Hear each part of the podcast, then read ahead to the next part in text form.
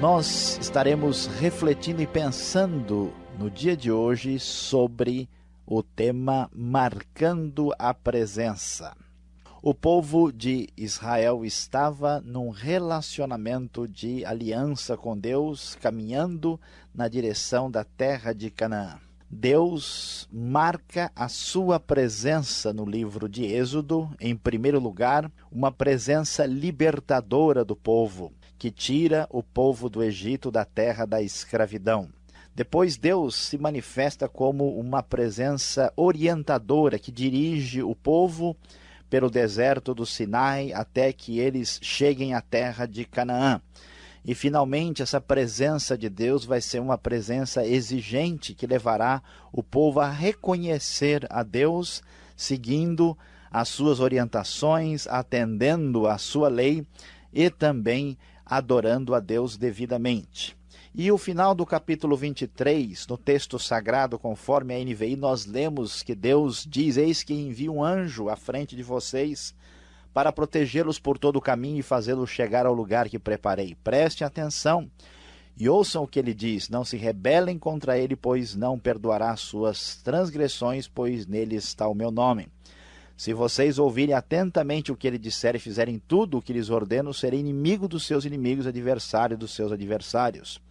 Meu anjo irá à frente de vocês e os fará chegar à terra dos amorreus, dos hititas, dos ferezeus, dos cananeus, dos heveus e dos jebuseus, e eu os exterminarei. Não se curvem diante dos deuses deles, nem lhes prestem culto, nem sigam as suas práticas. Destruam-nos totalmente e quebrem as suas colunas sagradas. Prestem culto ao Senhor, o Deus de vocês, ele os abençoará, dando-os alimento e água. Deus então orienta o seu povo, dizendo que estaria provendo com a sua bondade todas as necessidades e exigindo que eles tivessem uma atitude de rejeição das práticas pagãs dos povos que viviam naquela terra. E neste momento Deus manifesta a sua clara disposição de reafirmar a sua própria aliança. Versículo 31 diz que as fronteiras da terra estariam estabelecidas, que os povos em volta, todos eles seriam expulsos dali, e a ordem de Deus é que eles não fizessem. O povo da aliança não poderia fazer aliança com o povo, os povos daquela terra, o povo que estava envolvido com idolatria e afastado daquilo que era a orientação correta da parte de Deus. E o capítulo 24, Deus então fala com Moisés e o convida juntamente com Arão, Nadab, Abiú e setenta autoridades de Israel, também chamados muitas vezes de setenta anciãos. Eles são convidados a se aproximar de Deus até uma certa distância, e o texto sagrado nos mostra uma atmosfera de bastante suspense, de bastante expectativa.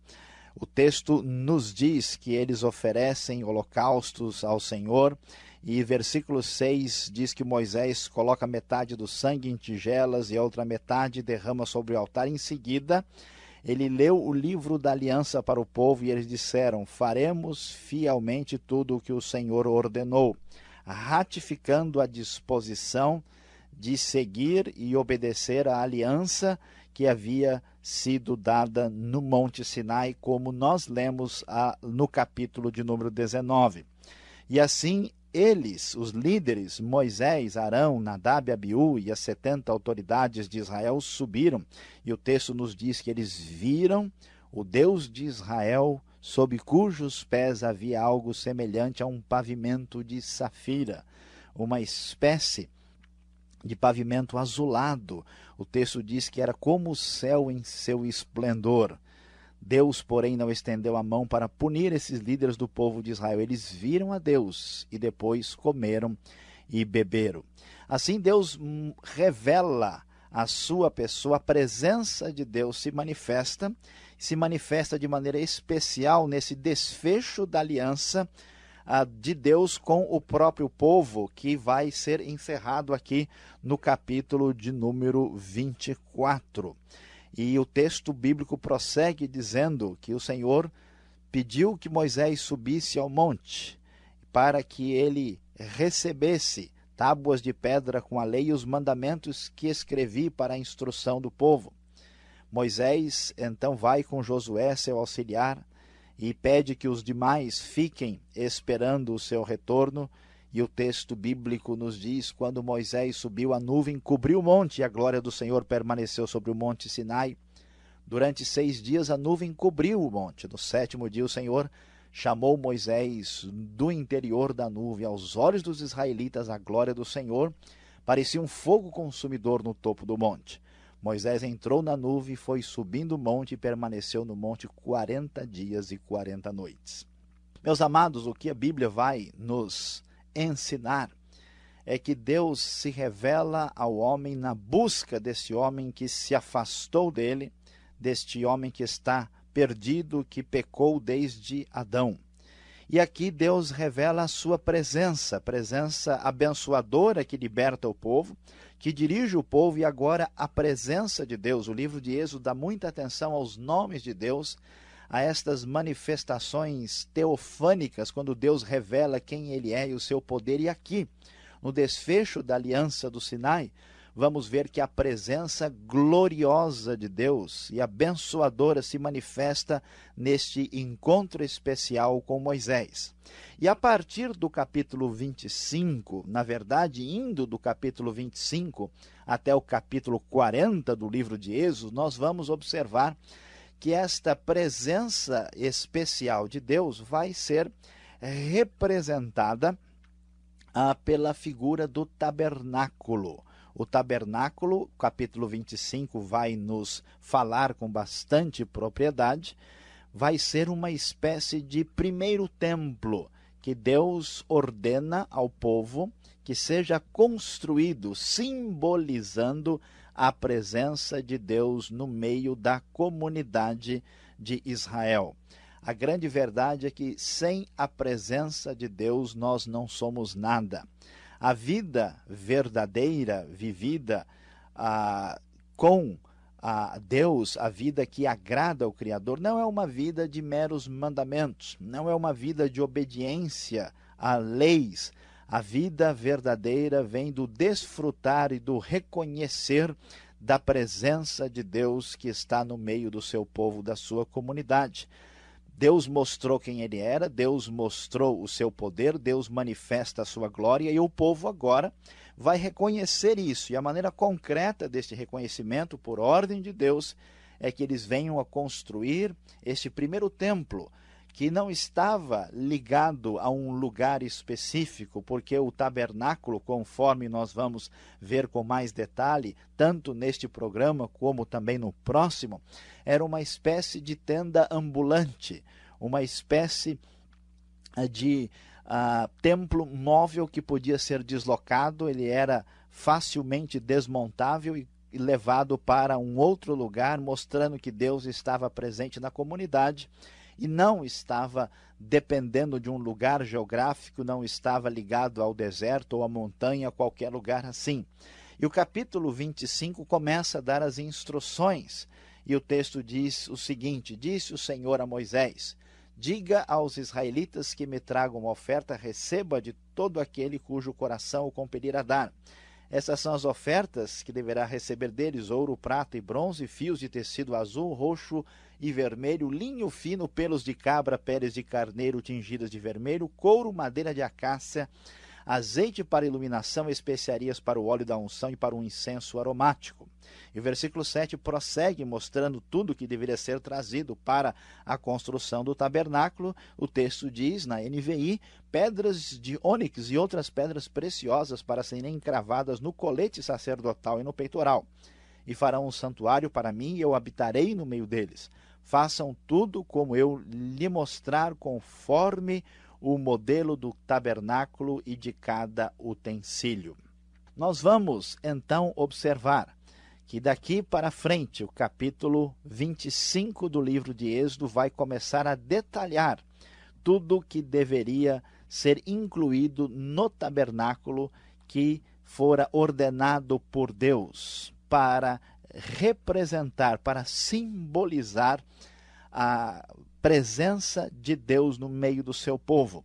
Essa presença de Deus, ela também manifestava a relação devida que o homem da comunidade de Israel deveria ter com Deus.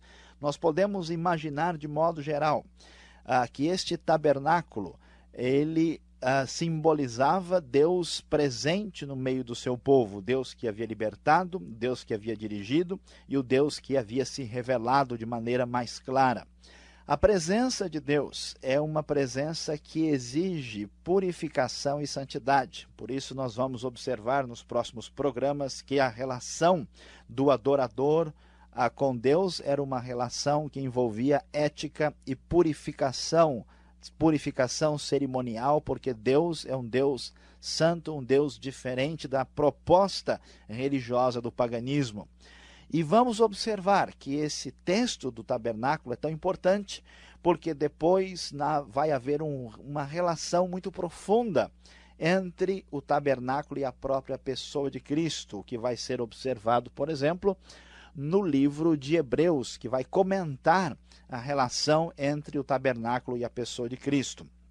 Cristo, diz o Evangelho de João, ele tabernaculou entre nós, ele habitou entre nós. Cristo é Deus presente entre nós hoje. De certa forma, o tabernáculo era uma espécie de figura de Cristo, ainda que nós não sejamos aconselhados pelos maiores estudiosos a tentar estabelecer uma relação detalhada entre o tabernáculo e a pessoa e a obra de Cristo, porque muitas vezes isso se torna muito subjetivo, mas de modo geral, sim.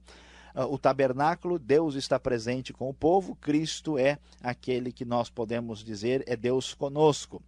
E o tabernáculo tinha a possibilidade de prover através dos altares e da ação dos sacerdotes sacrifícios, mais sacrifícios de acordo com Hebreus ainda imperfeitos. E em Cristo, sim, nós vamos ter o sacrifício absoluto, perfeito, porque ele de fato veio concluir a obra salvadora de Deus para a própria humanidade. Deus marca a sua presença no meio do seu povo.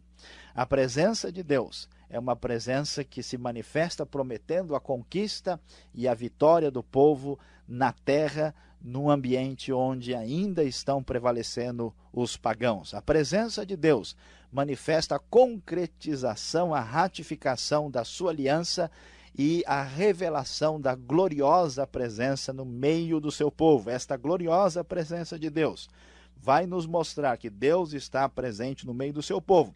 Portanto, esse povo deve uma atitude de a postura ética e purificada perante o Deus que tem uma presença exigente, que exige um comportamento adequado. E esse mesmo Deus presente vai exigir do seu povo, da comunidade da fé, o reconhecimento da sua presença, que é a adoração. Louvado seja Deus, pois ele marcou e marca a presença no meio da comunidade do seu povo.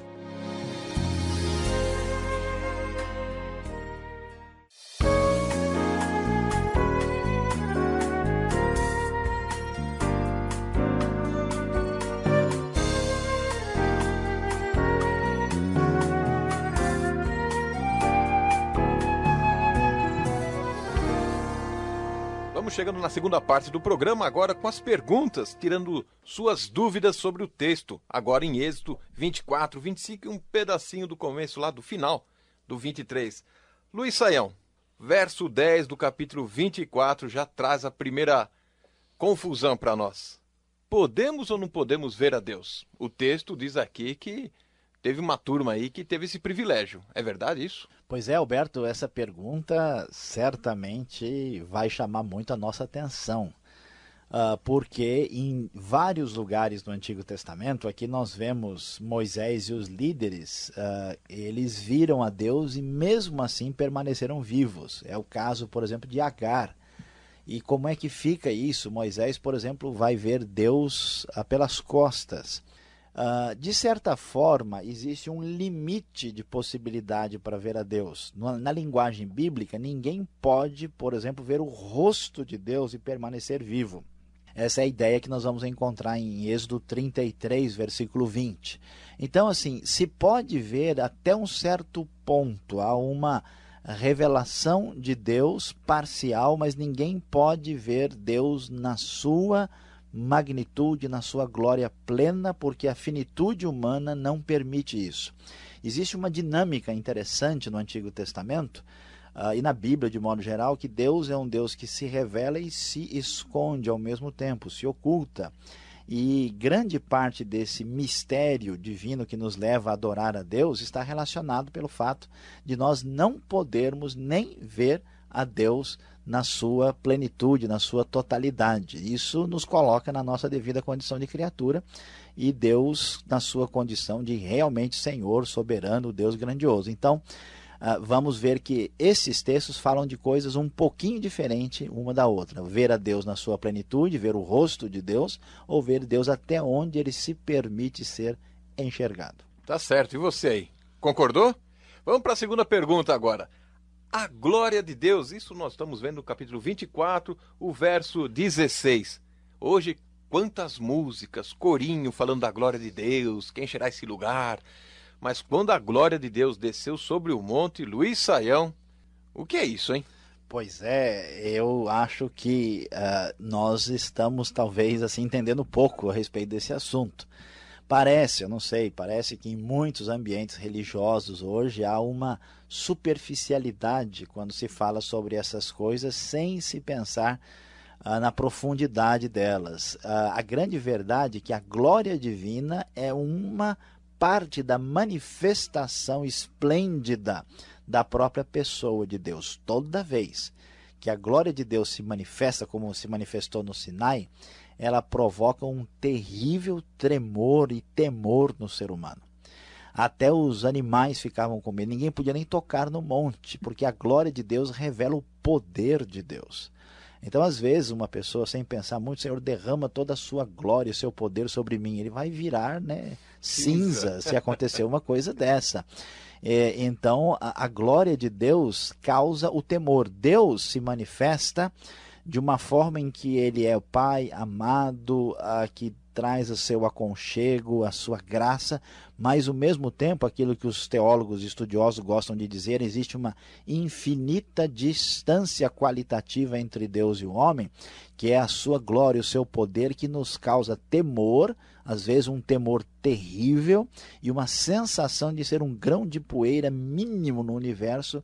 E, e então nós precisamos pensar um pouquinho mais. É verdade que em Cristo, né, nós temos um acesso especial a Deus.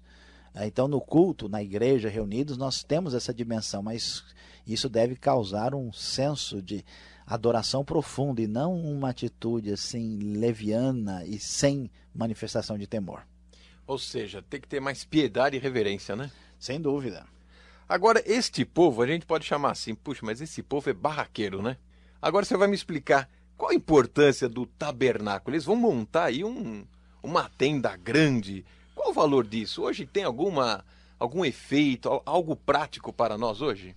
Olha, o tabernáculo tem, Alberto, lições importantíssimas aqui. Em primeiro lugar, nós temos uma grande discussão, uma tensão aqui na Bíblia sobre a, a questão da luta entre a manifestação concreta da adoração e o perigo da idolatria. Vamos ver, por exemplo, daqui a pouco, no próximo programa, né, a questão da arca, que tem os querubins em cima, tem todo aí um, um, uma, um elemento perceptível, né, algo concreto. Então, o, o tabernáculo, ele manifestava de maneira concreta a presença de Deus no meio do seu povo e dava algo como que visível e concreto para que o povo adorasse a Deus, eh, de certa forma, uh, mediado ou pelo menos auxiliado pela, pela presença de Deus simbolizada no tabernáculo. Agora, o problema é que o ser humano é frágil, né? então às vezes ele tende a trocar né, a, a, a, aquele elemento pelo o próprio Deus. É como alguém que, em vez de adorar o Deus da música, adora a música em si. Então, sempre há o perigo. A idolatria, o perigo maior não está na imagem, nem na música, no tabernáculo, mas no coração humano. Esse que é o grande problema.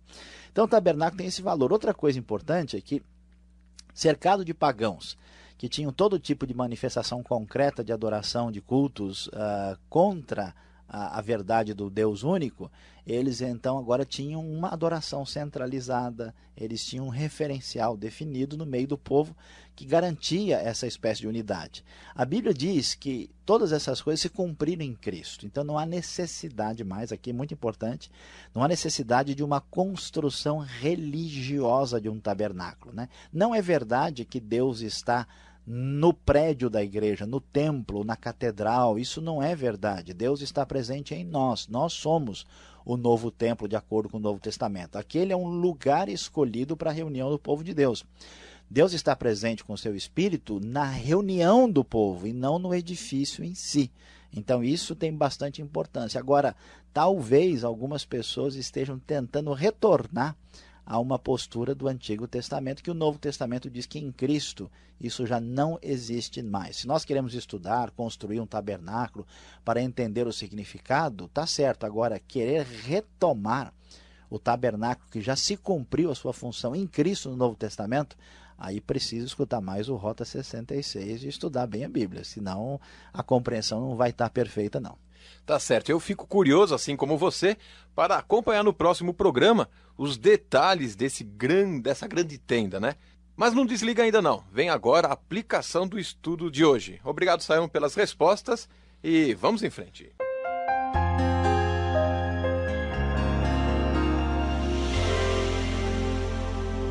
Hoje no Rota 66 estudamos livro de Êxodo, final do capítulo 23 até o capítulo 25, falando sobre marcando presença. Deus marca a sua presença na história do seu povo.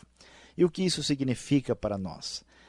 Todos temos grande necessidade da presença de Deus na nossa vida. Como é gostoso participar de um culto ou ter uma experiência maravilhosa e especial com Deus. Quando a presença de Deus atinge a nossa vida, nós somos transformados e modificados e isso nunca mais é esquecido da nossa vida. Agora, fica muito claro a partir desses capítulos aqui do livro de Êxodo que a presença de Deus causa modificações na direção de trazer purificação e santidade na nossa vida.